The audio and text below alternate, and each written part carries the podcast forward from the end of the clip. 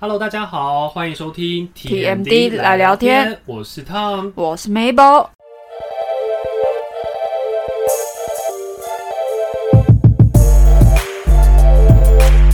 今天来到了我们第五集，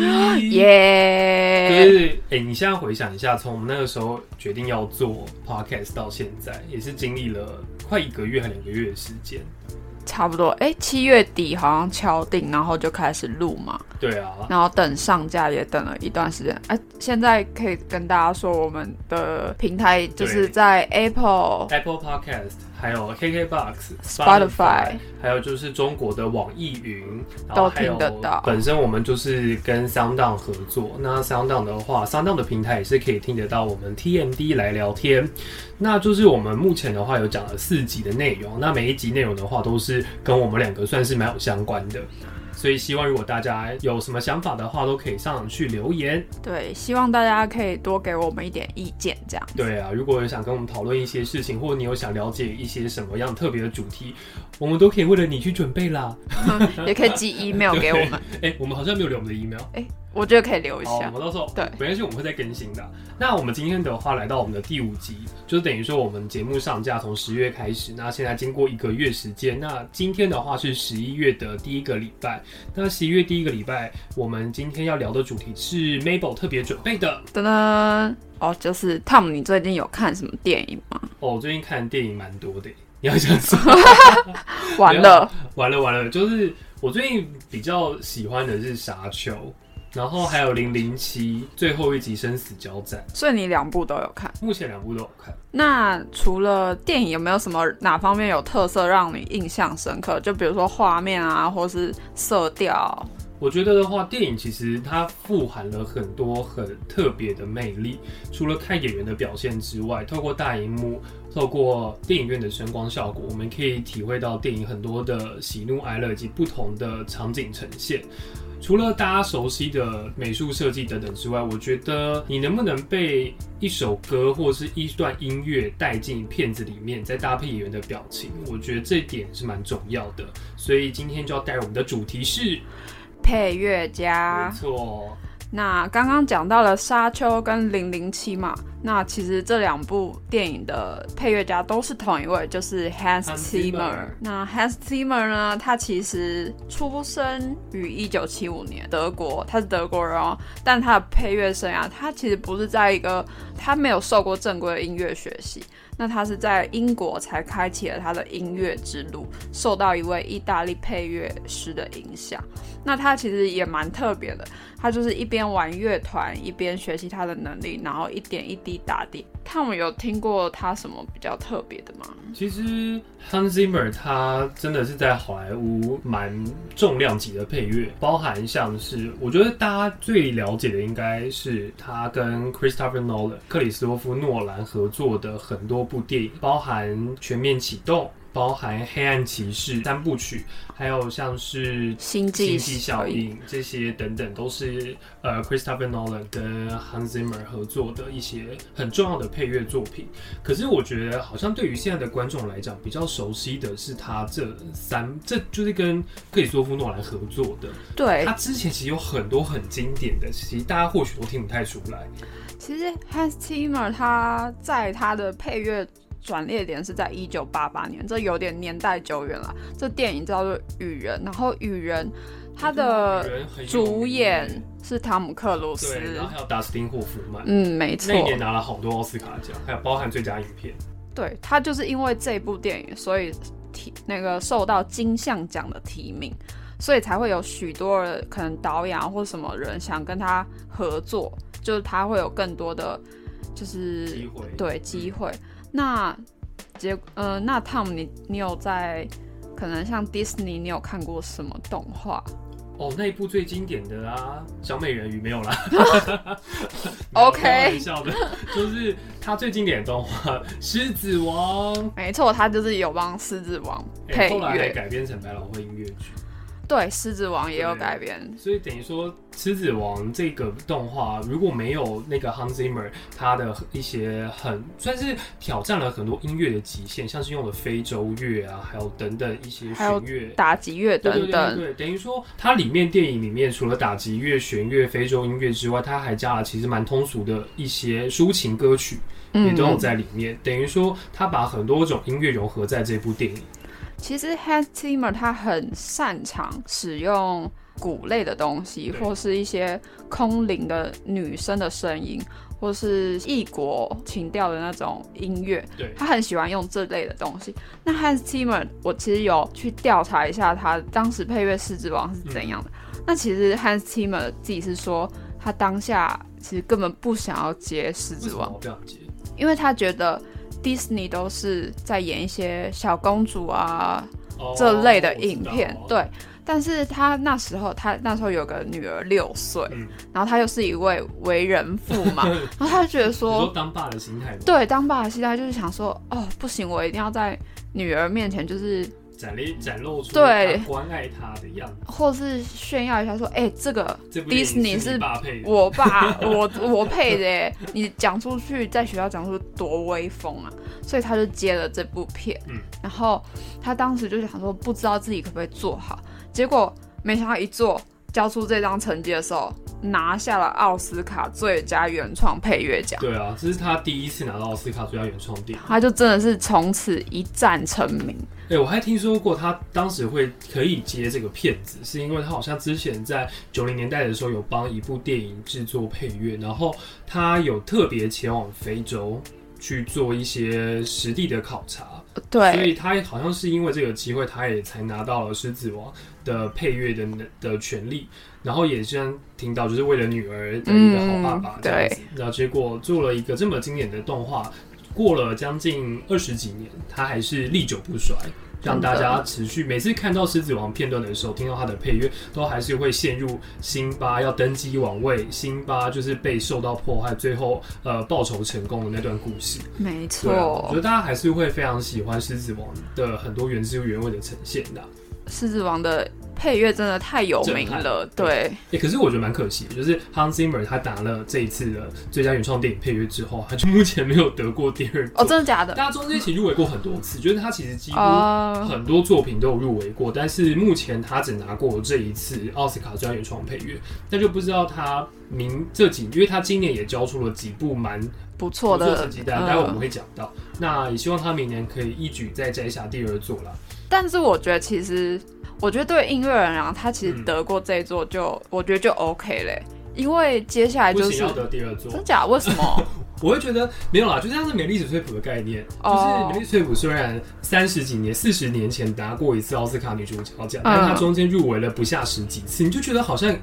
该给她一座肯定，而且包含像其他的影后们，其实拿过两三座的不在话下，可是他竟然就是只拿过一座，然后中间入围这么多次都没拿过，感觉还是需要一座肯定啊，对不对？那我觉得现在过了这么多年，他应该是这次沙丘可能很有机会。就是我觉得沙丘这一次几率蛮高，我们现在这边预言好不好？如果我到时候就真的明年是他的话，我们真的是可以就可以神预言了，开红盘。就开红盘。然后 Hans Zimmer 啊，他其实他刚才 Tom 有提到嘛，他很大家可能比较熟悉的就是他跟诺兰的合作。那他是到了两千年之后，他才开始跟诺兰密切的合作。那跟诺兰密切的合作，其实就有点像宫崎骏配合久石让对这样子，让他们的事业带向了高峰。对，那最知名的就是刚才大家 Tom 有讲到全面启动，嗯，然后还有星际效应，对，然后黑暗骑士嘛对，然后他其实他很喜欢用那种旋律就是缓慢惆怅的音色去带出那种氛围感，所以其实 Hans Zimmer 大家都说他有个擅长的手法，就是他很喜欢用氛围式的情绪铺陈。铺成这个旋律，那像是大家比如说熟悉的《全面启动》，它不是里面有很多梦境吗？梦境有不同层，那梦境它其实我们观众在看的时候啊，你除了用色调去区分，哦，这是第一层梦，第二层梦，第三层梦，或是用呃画面的动作、演员的动作等等，那其实还有另一个分辨梦境的方法，就是它的音乐。你可以从 Hans Zimmer 的配乐中听到说他在不同层的梦境当中有不同配乐的速度跟旋律，所以它就是大家可以以这样的方式去区分说，哦，我现在在第几层的梦境。那我们现在要不要听一下，听一小段，就是《Inception》全面启动里面的一小段配乐。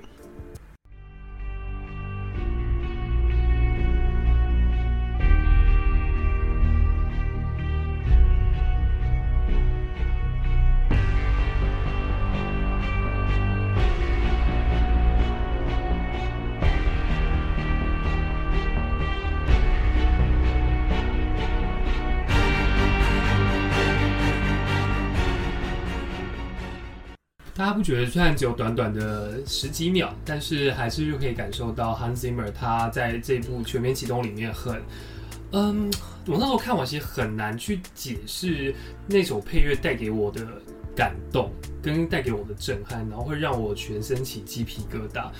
会觉得说如果这部电影没有这些音乐的元素在里面的话，好像这部电影就不成立了，就很像你在看一部默片的感觉。对对对对。近期最知名的，大家就是期待他拿下讲座的《沙丘》。对沙丘，哎、沙丘我认真就是研究了一下它的配乐，就是我真的完全这部没有，可是我觉得大家多多少少对于 Hans Zimmer 的配乐的话，其实我有看到两集的评价，有人觉得说他在沙丘里面的配乐是偏吵，偏吵，就是可能是音效开大绝，开超级大声，然后会盖过很多电影的画面。但是我觉得这是比较负面的评价。以一个就是对于 Hans Zimmer 的音乐听过这么多次，还有对于电影也看过，我自己是去电影院三刷了，三刷蛮厉害的啊，快称赞我。Hans Zimmer 要那个赞助你，没有吧？是一个导演哦，导演跟赞助 Hans Zimmer，导导演跟 Hans Zimmer 都要赞助你。反正就是我会觉得说他在里面使用的配乐都是很符合当下的情境，而且带有异国曲调。毕竟在沙漠，多多少少它带了一点中东的音乐的风味，都会让我们感受出来是一种很独特的想念。对，没错。在像在《沙丘》里面，它其实很特别，大家可以去听一下《Post Dream》这首歌。它除了用管弦乐之外，它还会加入点异国对人声还有异国音乐情调。然后我觉得 Hans Zimmer 他他也是蛮酷的，因为他就是乐团出身嘛，所以他很喜欢用合成器，哦，合它成器是什么？就是有点像在你玩乐团的时候，然后就会会调配一些声音这样子，不是不是从乐器那边真正发出的声音，就是你可能去自己去调制的。你说，比如说用机器吗？对，没错或者是，把一些环境音加进来，然后再用那个合成器去做一些调配调配，然后可能会发出一些很比较特殊的声音。对，它就不是单单就是哦，我就是弦乐就是弦乐，哦，我鼓声就是鼓声这样子。前几天我有看一个，就是导演 Danny v i l l e 他所拍摄的一个解析他们拍摄的一场片段。其实不知道大家有没有看过《沙丘》啦，但是我觉得，因为毕竟《沙丘》也上映了两两个多月了，那我们大概就讲一下那个片段。那个片段就是，就是 Paul 他把他的遇到的圣母来访，他必须要把手伸进了黑色的盒子里面。如果他把手伸出来的话，圣母就会拿针去，呃，针上面会有毒药，哥姆针上面会有毒药，就会让 Paul 一一命呜呼。对，所以编的那一段的话，其实导演那个时候有讲到，是他去特别分析了那一段的配乐，包含就是。他把手伸进去的时候，开始就会有一些转折的变化，因为那个箱子是专门带给 Paul 痛苦的，所以一开始伸进去没事，但是一开始有一些有变化的时候，他 Hans Zimmer 就是用了一些很细微的金属配乐，然后去展现出，哎、箱子里面开始有事情发生的，让 Paul 开始有一点痛觉。最后呢，开始痛感提升的时候，好像 Hans Zimmer 就是用合成器，然后他把很多的人声加进来，很像是一群人在尖叫一样哦的声音融合在一起，成千上万人的尖叫的声音融合在一起，然后让他感受到痛苦的上升。最后慢慢的是因为那个当时呢，他的母亲在外面念着恐惧最有名的恐惧序曲，就是 I must I must not fear, fear is the mind killer 那一段很经典的话。那台词其实就呼应了 Paul 当时内心的转变。从那个时候开始，Hans Zimmer 的配乐就加大，然后开始用人声，开始用他的主配乐去证明说，Paul 他一直在蜕变他自己，他在用他的能力去克制他自己，没办法不能像是没有理性思考的人一般的去挣脱树树笼这样子，嗯，回到他的人性的一面，也算是跟圣母发出了挑战。我觉得那个时候的他跟圣母的二元对立，就透过 Hans Zimmer 的配乐就达到了最大化的效果。这个是我觉得当下看这部电影在配合印象 Hans Zimmer 刻。配乐印象最深刻。哦，他明年其实要来台湾，对啊，终于要有 live 活动我。们这边应该没有赞助吧？如果没有赞助的话，我可以说我有买票吗？你买了 我了？买，对，我最近还在考虑。因为他目前好像他这次带来的乐团，虽然他本人亲自不会来，但是会请他最信任的左右手担任总指挥。而且当时他在帮《神鬼战士》配乐的时候，有一个女高音，那个女高音好像也会来台湾，就是会搭配《神鬼神鬼战士》的那一段音乐做一起的演合呃演出合作。哦，那一段真的很经典。对，也是一个蛮特别的概念，因为《神鬼战士》你会觉得是一个很阳刚卫十足，感觉会很多很需要很磅礴、很有气势的。对，但他反而用了一个女性的声音。这个我也有去做研究，对，因为他当时就是他跟导演就是觉得说，哎、为什么这部片好像缺少了一点什么女性的感觉？所以最后 Hans Zimmer 想了一想，就是就是女生的声音。对，因为连画面就是太阳刚了，太血腥暴力，所以就是他们就会觉得说，哎、好像缺了一点柔性的东西。今天讲那么多，我们是不是应该听一下《沙丘》里面最经典那一段配乐？我们就来听个十几秒。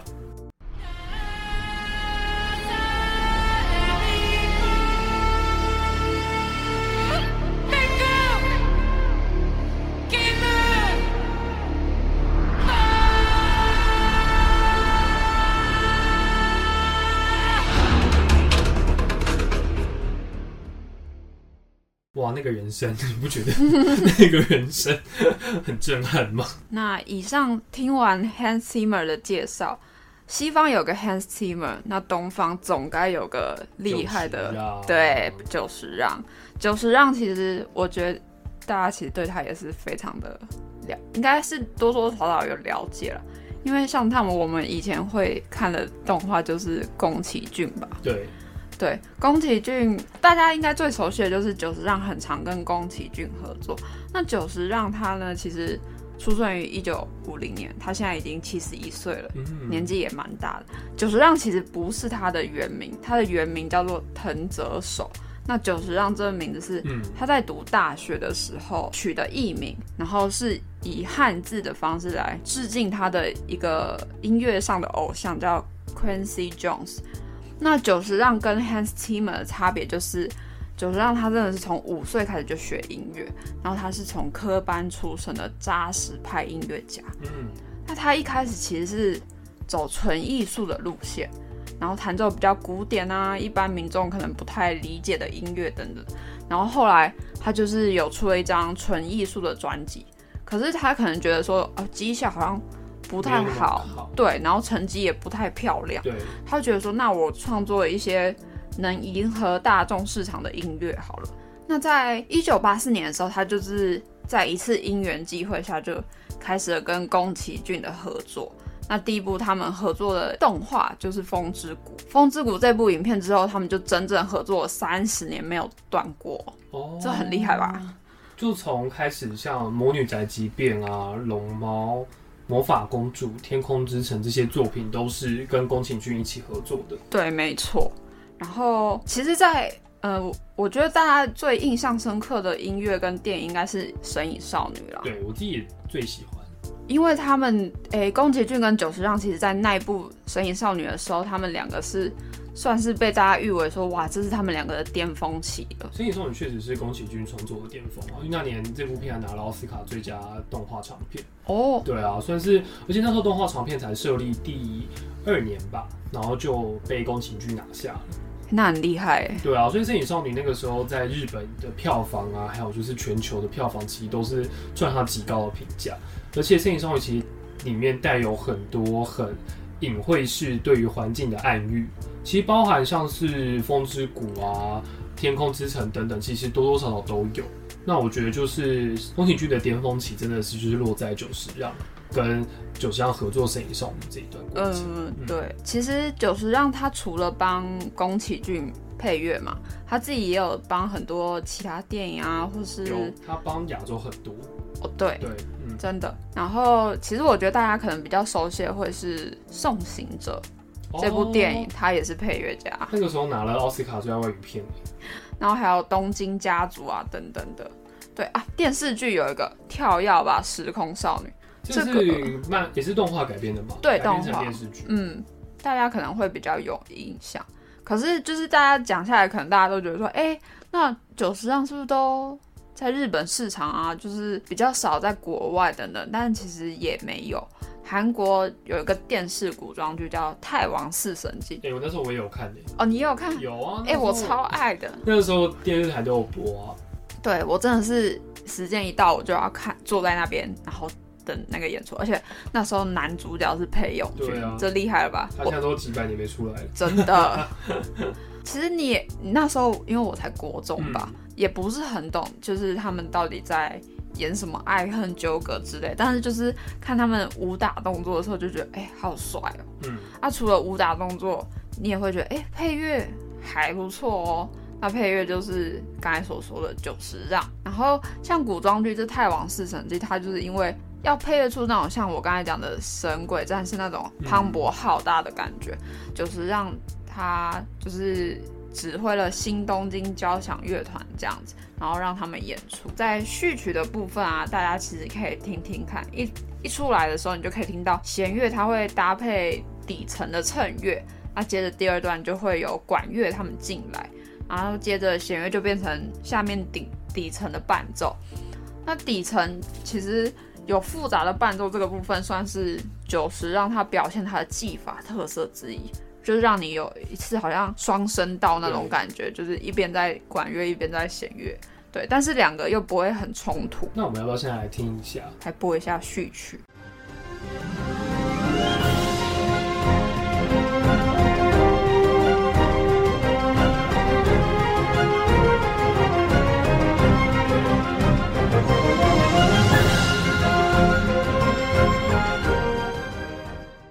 很磅礴吧？对啊，因为其实我对九十让配乐没有像 Mabel 这么了解，我自己可能就是比较像是跟很多宫崎剧动画合作，所以才认识九十让。所以对于九十让来说，它的一些包含包含电视剧还有电影配乐的地方，我也都是第一次接触。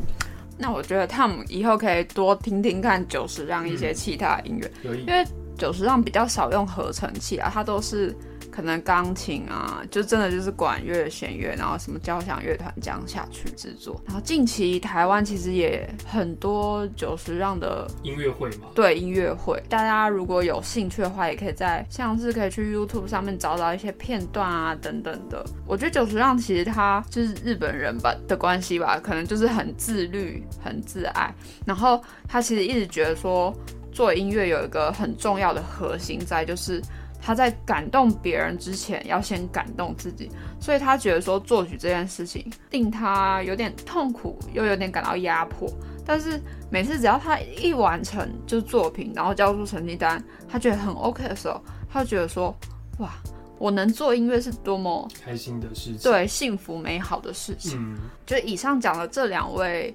呃配乐家，其实大家除了每次看电影在看画面之外，也可以听一听。当时电当下电影的配乐是不是会影响到你观感的情绪？对，会不会因为听了这段配乐之后，你就开始默默的流下眼泪，或者是说默默的深受感动，或者是跟着配乐一起气愤，一起激励了情绪上面的喜怒哀乐，这些都是配乐带给我们最大的收获。这是看电影，我觉得我自己看电影最大的收获就是这一些啊。嗯，真的，所以，如果今天喜欢我们介绍两位九十让以及 Hans Zimmer 两位配乐家的话，那也欢迎大家就是可以在留言区跟我们一起做讨论，或者是留言说你下次有没有想要特别想要听我们讲的任何内容，这些都是可以跟我们一起做分享的。你也可以分享一下你最喜欢这两位配乐家的哪哪一些作品？对，没我觉得错这。也很重要。大家毕毕竟作品这么多，我们真的 很难全部讲完了。那感谢大家今天收听我们第五集的 TMD 来聊天，我是 Tom，我是 Mabel，那我们下周再见喽，拜拜，拜拜。